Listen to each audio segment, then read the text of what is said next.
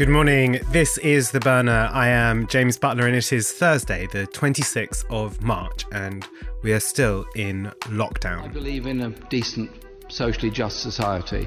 And he was talking as though this was a sort of obituary. Just to let him know, my voice will not be stilled. I'll be around. I'll be campaigning. I'll be arguing. And I'll be demanding justice for the people of this country and indeed the rest of the world. That was Jeremy Corbyn, of course, in his final speech at the dispatch box as leader of the Labour Party yesterday. And for those of us who supported and campaigned for him during those bitter and intense six weeks at the end of last year, doubtless there are all sorts of feelings uh, that are stirred up by it. For me, a mix of disappointment mixed with anxiety at what comes next, and mixed too, I think, with memories of that cam- campaign, which now seems like it took place almost in a different world. Revulsion I felt as well at some of the tributes paid to him in the House yesterday. My memories of the many slanders and really risible attacks by many of those who rose uh, to mention him uh, are far too fresh. As well, I think perhaps there is a sense that it's only with Corbyn's departure we'll begin to see what kind of shape the left is in, both inside and beyond the Labour Party, and indeed what comes next. I've always said I'm more interested in the movement that developed around Corbyn than the man himself, and though it's weakened and though the fractures in its coalition have been more exposed since the December election, I think it's far from vanished as a force in politics.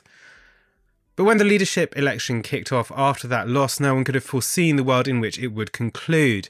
It seemed all but certain we'd be facing a spell of deeply depoliticised politics, pivoting around Boris having got Brexit done uh, and eventually figuring out the consequences of that. And that, for now at least, is out of the window. Instead, the emergency has highlighted, at least for those paying close attention, many of Johnson's weaknesses his reluctance to take hard decisions, his need to be liked, his shiftiness. But those have been less perceptible, I think, outside the circle of those of us who are pathologically attentive to politics. If Johnson's Churchill impression has been a bit flat, it has struck most of the comforting notes of the nation's most favoured cliche. And, and so far, the question of preparedness, lack of PPE in the NHS, uh, inadequate response to the pandemic in general as it took hold, don't really seem to have made a dent in his approval ratings. Indeed, they've increased. But what blows governments off course? As Harold Macmillan apparently never actually said, but which gets attributed to him all the time, events, dear boy, events. And there's no event quite like this one. It's also an event for which no side of the political spectrum has a pre prepared narrative. Unlike the crash of 0708 or other unpredictable and exogenous events like a terrorist attack. And that's why perhaps uh, the register in which Johnson and other politicians have talked about it sort of flips a bit between them. And it's perhaps why, as well, uh, to many in the country, it still feels slightly unreal. It's not something that we've prepared for in our heads.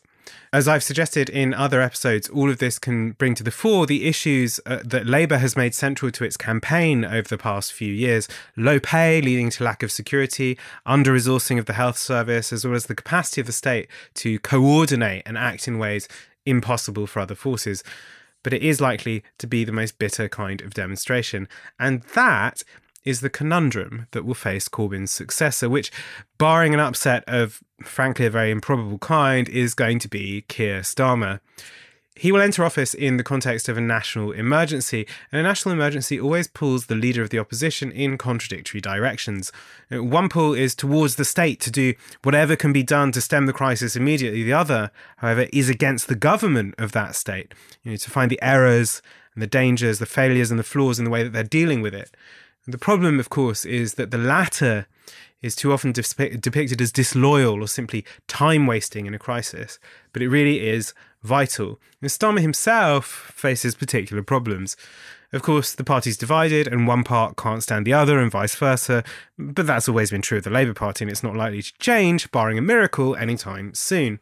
Some of his, some of his problems, though, are particular. You know, everyone, for instance, knows that the Brexit process is going to have to be extended. Uh, but Starmer carries the millstone of having, having been the most vocally anti Brexit politician on the Labour front bench. There are other problems that just arise from the occasion. Can he really justify a full reshuffle of the shadow cabinet in such a situation? And many of his backers from the party's right want nothing less than a full purge, but it seems to me that that misjudges the situation. Here, at least, is one thought. So sharp and so detailed, and to use a word beloved of Starmerites, forensic has uh, has been John McDonnell's attention to the economic consequences of the crisis and the measures taken by the government uh, and where they've been lacking. That to me it makes good sense to keep him in post for the duration of this crisis at the very least. I'm not sure John will thank me for that suggestion, but I do think it is the right thing. As for the legacy of Corbyn and Corbynism, that's for a longer show. But like Zhou Enlai was reputed to have said of the French Revolution, perhaps it's too soon to tell. But the structural problems which led to Corbynism haven't gone anywhere, and it's very likely that we'll emerge from the other side of the crisis with all of them sharpened and biting harder there's something to be wary of here, I think. Assuming that the crisis is going to do our work for us. In its crudest form, that can look like some kind of immiseration thesis that the worse things get, the riper they'll be for radical change. Other than being crude and distasteful, it's simply untrue. Leon Trotsky thought something kind of similar as Europe barreled towards the Second World War, the death agony of capitalism, he called it in the title of a book. Well, it wasn't quite. There are no laws, no predetermined direction of travel in politics. There are just opportunities and openings capable, capable of resolution one way or another, and perhaps, indeed, more easily resolved to the right, given, you know, they're in charge, the British press is pretty deferential, and the powerful can shift like a kaleidoscope in a real crisis. And people really like having their needs met. No one can do our work for us. In his speech closing the debate on the coronavirus bill yesterday, John McDonnell reminded the Commons that 87 people had died that day. Normally, such a loss of life would occasion mourning in the House, true seriousness. And yet, seriousness does not seem quite to have taken hold yet. McDonnell compared it to the phony war before real wartime bit and said, rightly, I think, that the government needed to break through that sense. But the House is adjourning early for Easter and may be away for quite a while. That's right. It's absurd to put parliamentary staff and workers at risk, but it makes me worry about real scrutiny of the government. And it's absurd that no means of digital scrutiny for Parliament, no way of digital meeting seems available. So instead, we're going to have to make do with Boris's daily press conference. So let's listen to this from yesterday. How did we come to be so woefully behind other countries that have checked, evaluated, and deployed tests in much, much bigger numbers already. Well, well thanks, thanks, Gary. Um, I, I, repeat the answer that I gave earlier in the House of Commons. We will do it as soon as possible. We are massively ramping up our, our testing uh, programs, uh, buying in uh, huge numbers of. Uh, Hear that? Of, of that was avoiding the question. Uh, it, it wasn't about what we want uh, to do, but why the government is so behind other countries. But Alas, follow up came there none. Now, I'm not going to pretend that the Commons is a lapidary example of serious scrutiny, but it's slightly better than that, and that's why we need to be thinking now about how to hold the government to account for what they've been doing as the consequences unfold and become clear over the next few weeks. Really, no one will do our work for us. The last thing on this there have been calls from some on both sides for a government of national unity, though these have, on the Tory side, also been made explicitly with the aim to share out the blame if things get really disastrous. I don't think this is likely to happen, not least because Boris Johnson really does think himself like Churchill and is well aware that Churchill lost to Attlee after Attlee had been in his wartime government. But also, the guy has a majority of 80, it's not like the need is particularly pressing it is difficult to gauge what Starmer's response would be. Like many others, I find him hard to read. Uh, his public interventions have been bland, often rather late in the day. He makes me think sometimes of the line attributed to Ledru Rollin uh, There go the people, I must follow them, for I am their leader. On the one hand, it would be difficult to refuse such an offer in a time of emergency, and Starmer noticed Attlee too. Uh, on the other, well, it looks very much like it would defeat the point of having an opposition in the first place. To my mind, he should say in such an event, the nation is better served by scrutiny, it is better served by plurality, it is better served by the full and open declaration of when we think the government is charting a course for disaster. Johnson can choose to listen or not, and it makes not a jot of difference whether I'm inside the tent or out. The national government fantasy, of course, is about taking politics out of politics, the smooth administration of the state in crisis mode, or for some of the more technocratic liberals, that's the ideal at any time at all. But it really is a fantasy. When people say they hate politics or that this is no time for politics, what they usually seem to mean is the dreary play of technical advantage and party point scoring. I agree with that, and I don't just agree with that in the middle of a crisis. But under the technical dullness of politics are real clashes of interests and ideas, values as fundamental as in whose interest the world should be run, what the state is for, where and how money is spent, what things, if any, should be beyond the market. I can't think of a time more likely to test those assumptions, those clashes of values, than this one. In that sense, to me, we need more politics, not less.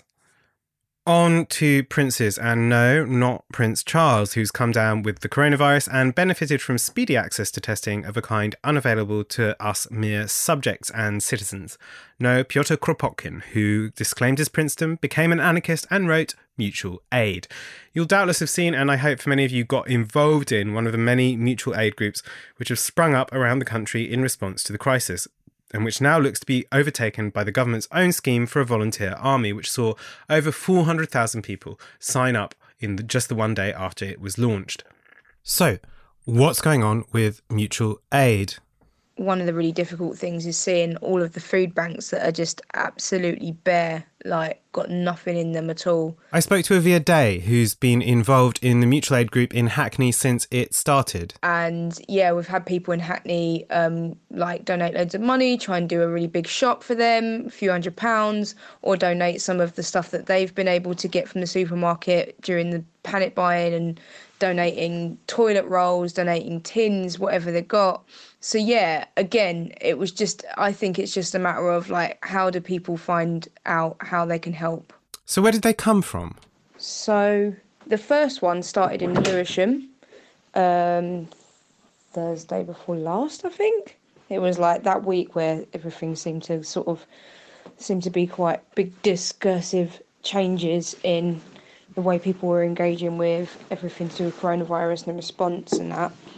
Um, yeah, and that Thursday evening, Lewisham group started, and then after that, um, I started the Hackney one off the back of that. Um, and yeah, I mean, it just seemed like a really good like way of dealing with people's anxieties about what was happening and, and what was going to happen and how people were going to get support and everything like that. There was a lot of that flying around, and this seemed like a really good way to like put our energy into it. I think I don't know. I've been trying to reflect on. I haven't really formulated my thoughts around this. Um, but it's kind of interesting how this kind of sprung up all over the country in you know a matter of a few weeks after an election, an election that left a lot of the left completely desperately um, disappointed and demoralised. And how about the politics of the groups? Are they all full of people who've been politically active before? All the groups have really different politics. I would say the first couple that got started up, there's a lot more kind of like anarchisty, non-hierarchically organisy type people, but there are other groups that like definitely got more Trotskyist vibes. I think Battersea had a centralised committee before it had hardly any members. and um, and then yeah, there are some groups that are very much more charity orientated, uh, with kind of politics around saviorism and stuff like that, rather than actually mutual aid. And so, like, on the one hand, it's like the term mutual aid you know, and Kropotkin book like is now common parlance across the country. On the other hand, people, not everyone involved actually understands what mutual aid means. Um, so yeah, I think some of the groups, like particularly some of the more suburban groups in the outskirts of London, got a lot more people who are a lot more deferent towards the council and politicians. Um, but fundamentally, like, we've got a common, one common thing um, is that people want to look out for their neighbours during this crisis, and that's something we can build on. Like we're not all going to have the same politics, but we can build on that. And just give us a sense of what kind of activities the groups are undertaking. Early doors, um, what the groups have been doing, starting off, is just like trying to. Um, it started off with like a Facebook group, then doing WhatsApp groups um, based on your ward. So asking people to start a WhatsApp group for their ward, put post it on the Facebook group so that people people come into the Facebook group can go directly to their ward. And within those wards, people are generally, I mean, they're organising themselves really differently across the board, but you know, basic down to the basics, just getting leaflets, putting either one number on it or different people's number on it, and trying to hit as many of the doors around their um, ward as they can. Just offering support around shopping, prescriptions, dog walking, um, even just having a chat if people feeling lonely in isolation. One of the big conflicts early on was around safeguarding and GDPR, and there were some within groups who were just like, you, you know, wanted everyone who ever knocks on anyone's door to have a C or B check, which is fucking ridiculous.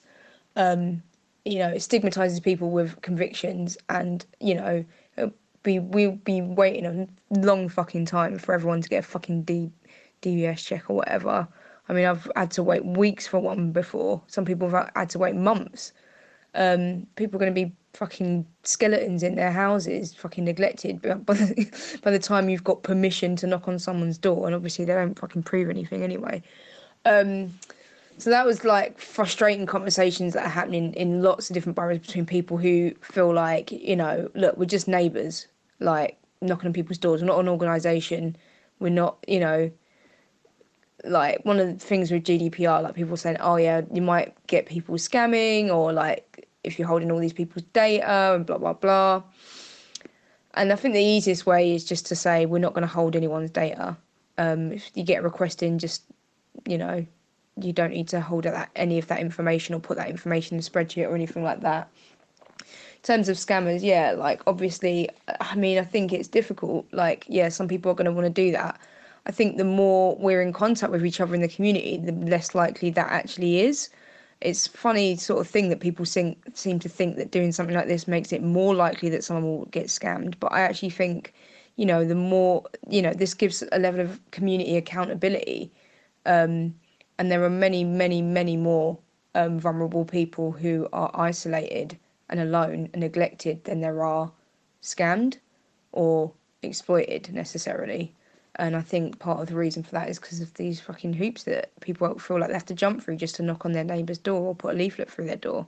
Now, obviously, you've been involved in these groups and they've had a big positive media response, but it seems to sit at odd with all of the press stories about stockpiling. What do you make of that?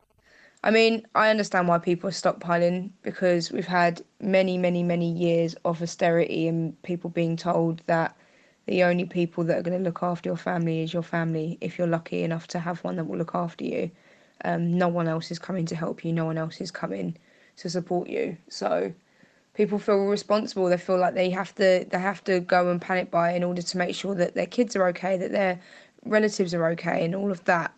Um, yeah, but at the same time, you know, I think this being set up it has has countered that narrative a lot because I do think actually people have had that messaging for such a long time that you know it just look after you and your own. But given the opportunity and a structure within which to do it people want to help like people outside of their families people want to help local residents people really want to do that. They often just don't know how to make that first step. And i think this got over 3000 groups nationally you know, hundreds of thousands of people involved. I think, um, you know, given the opportunity, people do want to help. And how about, and I suppose this is the, the big question facing you at the moment, the the volunteer army, the 400,000 people who, who appear to have signed up for the government led uh, volunteering initiative. What impact will that make?